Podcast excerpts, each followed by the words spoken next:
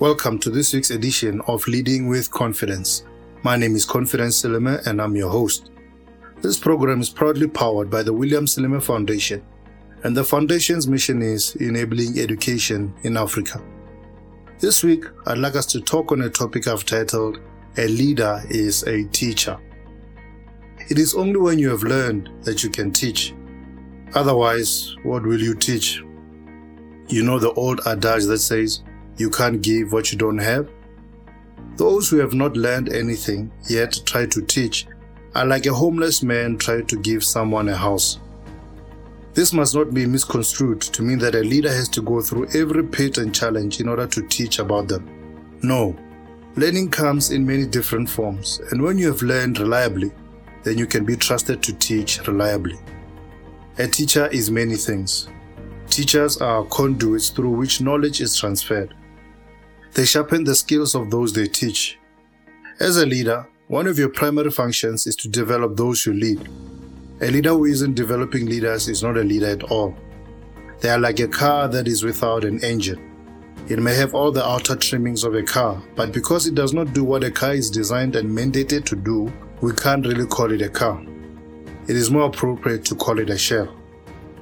It was John Buchan, the Scottish historian and politician, who said, the task of leadership is not to put greatness into people, but to elicit it. For the greatness is already there. Close quote. Great teachers are able to identify potential and help refine it. Great leaders are much the same. They see rough diamonds and they actively work to help polish those diamonds so that they can fully express their true value. You may have many diamonds around you, but if you are not able to see their potential, they will leave and find leaders who recognize what and who they can become. Are you constantly losing people in your organization? It could be because you aren't really able to spot potential in those you lead. And because you aren't spotting their potential, you aren't doing anything to refine that potential. A diamond is valuable, but if its value isn't recognized, it will be treated as if it's worthless. If you don't see the true value of those you lead, you will treat them as though they are valueless and you will not get the full benefit of having them on your team. Great teachers are also able to inspire. As a leader, you must have the ability to inspire those you lead. Without inspiration, people become dejected. The uninspired soul roams aimlessly without hope for the future, but the inspired soul is disciplined and purposeful in all that they do. Inspiration is leadership fuel. As a leader, you must become like a fuel station where people are able to come and get filled up with fuel so that they can continue with their journeys and reach their destinations. Inspiration fuels your people to do more and become more. Without fuel, the car won't go anywhere. It doesn't matter whether the car is a Bentley or Toyota Tazz. If there is no fuel, it won't start and it won't go anywhere. If you want your people and your organization to progress, fuel them. With your own car, you don't just fuel it once and expect that it will run on that one full tank forever. And so you must fuel your people continuously. You must look for opportunities to inspire your people. Every leader should be the chief inspiration officer of their people. Inspiring them should be one of your top leadership priorities. Inspire them through your words. Seek moments where you can say encouraging words to them. Do not wait until the monthly staff meeting to say positive things or recognize good work. Say it in the kitchen when you find them preparing lunch. Say it in the hallway when you see them. Send them an email with words of affirmation so that they know that you see their potential and appreciate the contribution they are making and the value that they are adding. Inspire them through your actions. Words are great, but sometimes they are not enough. Think to yourself, what else can I do to inspire my people? Are there certain incentives you can propose? It's also important to note that not all cars use the same fuel. So you must know what inspires the different people in your organization. Know their car and know the fuel it requires so that you can fuel it accordingly. Like great teachers, great leaders care. To be a great teacher, you must care about those you're teaching. To be a great leader, you must care about those you are leading. Think back to your own days at school. Who was your favorite teacher? Or who was the teacher that was favored most by the learners? I would venture to say that it was the teacher who showed the most amount of compassion and interest in the learners. It was the teacher who cared whether you passed or failed, the teacher who wanted you to make it and to be a success? Do you care about those you're leading? When you don't care about those you're leading, you won't care about how you're leading them. The reason many leaders feel no remorse about how they treat people is because they do not care about those people. The corporate leaders who overwork and underpay their people do it because deep down they don't care about them. The political leaders who steal from the people they are meant to empower do so because they really don't care about those they are leading. Compassion is evident in how you treat your people. It's visible in how you talk to them and the lengths to which you go to make sure that they are served in a proper manner.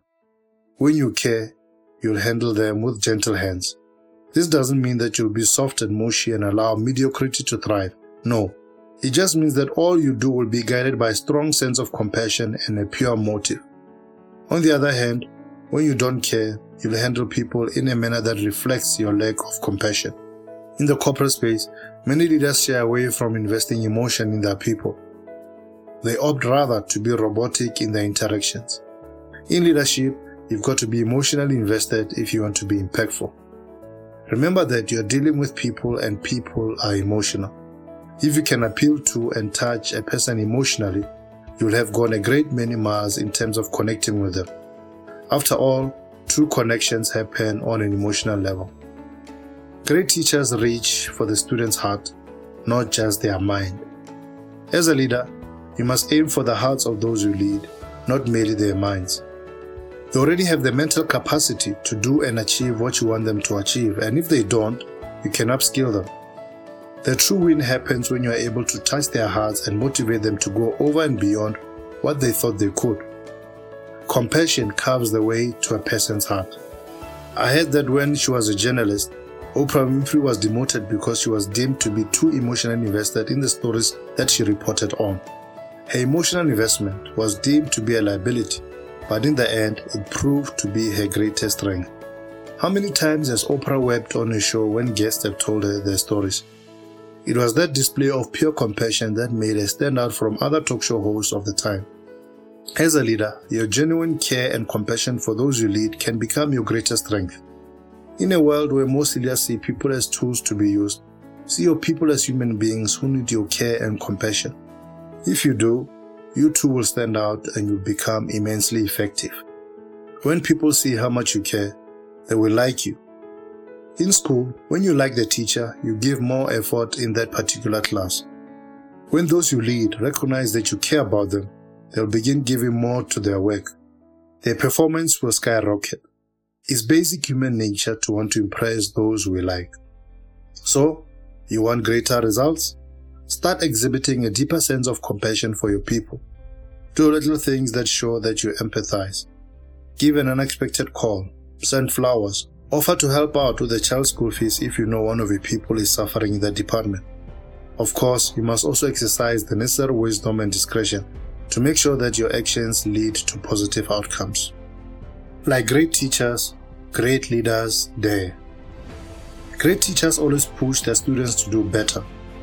If you get a C and your teacher knows that you are capable of getting a B or an A, that teacher will dare and push and motivate you to do better to attain the mark that best reflects your abilities and potential. In your sphere as a leader, do you challenge your people to do greater things or do you create an atmosphere where there is nothing great to strive for? When people have nothing great to strive for, they'll never discover their greatness. Average teachers accept the results that their students produce, but great teachers invest time and energy in getting the best out of them. Great teachers usher their students into greatness by revealing to them what is inside of them. They dare them to do great things and lift them so that they can go over and beyond what they thought or believed they could. A teacher can be the difference between a student being mediocre or being great. As a leader, you can be the difference between your people being mediocre and them being great. Do you dare your people to move outside of their comfort zone? Do you create benchmarks that make them stretch themselves so that they can discover themselves? When was the last time you asked those you lead to do something which they thought was beyond their capability? It is say that it's only when you test the boundaries that you'll know how far you can go. Many leaders do not dare their people to test boundaries, and that's why they do not make any discoveries or come up with innovations or fresh ideas. The biggest prize is reserved for those who dare go after it, and the greatest leaders are those who are not afraid to venture into new territories with new thinking and new perspectives. It's important that you not only dare your people to venture into new territories, it's important that you dare yourself to venture with them. It is said that managers say to their people, Go, whereas leaders say, Let's go. The best teaching happens not by saying, but by doing. That's also the best way to inspire your people and show them that it's possible. The more you do, the less you have to tell to do. Example is the greatest form of teaching and the best form of leading. One of the reasons many leaders shy away from daring themselves or their people is because they fear failure. They don't want to look bad in front of those they lead, and they don't want to risk their people feeling disappointed in themselves, and so they play in the comfort zone where everything is within their control. They dare not venture beyond the norm, and so everything they do and produce is average and expected. As a leader, you must make it alright to fail. You must teach your people that failure is a stepping stone to success, not a permanent, immovable barrier. Remember that it is only through daring that they will soar. The eaglet will never discover its greatness if it does not dare to soar beyond the nest. If you want those you lead to develop and become stronger and greater, you must dare to go beyond the expected and the norm so that you can soar.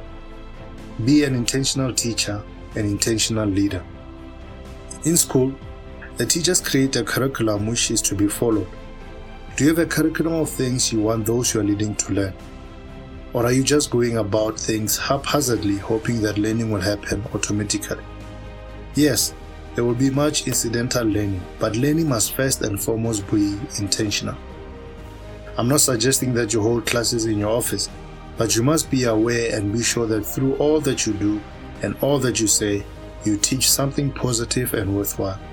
Be intentional about what you want to teach those you're leading. Teach morally upright behavior through your moral leadership. Teach them to be timers through showing respect for time.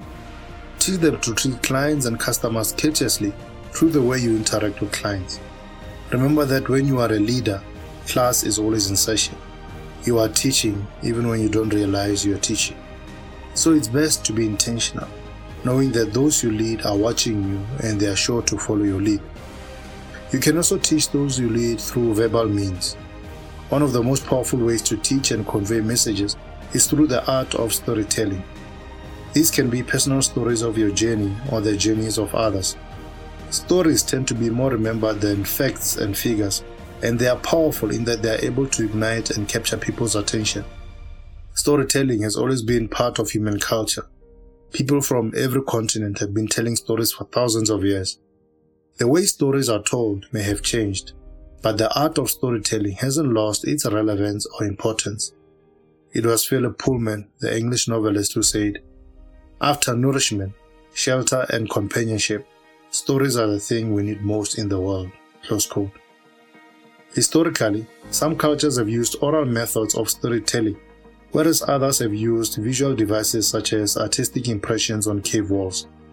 Storytelling has evolved into the written form such as books and audiovisual devices such as cinema screens, TVs, computers, tablets, and cell phones. Storytelling may be ever evolving, but it has not lost its essence, which is to connect people. In fact, great stories are like bridges in that they create a means for connections to happen. A story can inspire you and set you on your new course. A story can spark your curiosity and set your imagination ablaze. A story can move a nation or an organization and help start a revolution. A story can stir your heart or tickle a funny bone. It can intrigue you or inform you. It can entertain you or educate you. To connect better with your people, you must refine your storytelling ability and use it as a communication tool in your organization. People will remember more of what you say if it is framed in a story. Again, these stories can be examples from your own life journey or examples from the journeys of others. They can be metaphorical stories, fictional or fact. Just be sure that it's relevant to what you want to teach or communicate.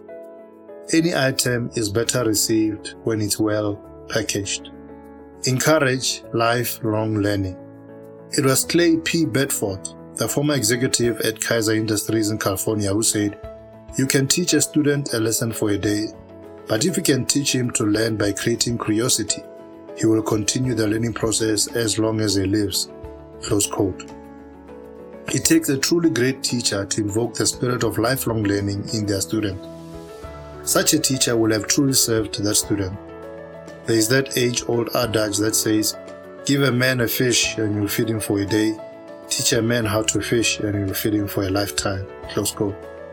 Like great teachers, great leaders are concerned not so much with the short term effect they'll have on those they lead, rather, they want to make a long term impact. One of the best ways to encourage those you lead to embark on a journey of lifelong learning is to highlight to them the potential results that lifelong learning could produce in their lives. In the workplace, reward those who are taking extra courses and adding to their professional knowledge.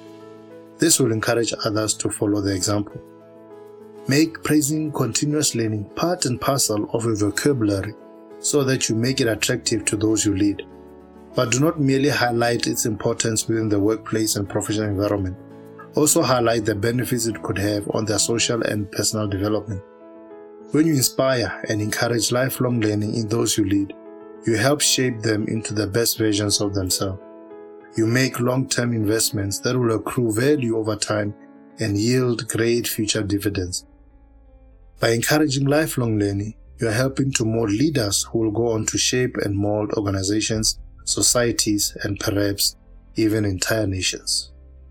Thank you so much for tuning into this week's edition of Leading with Confidence. Cheers.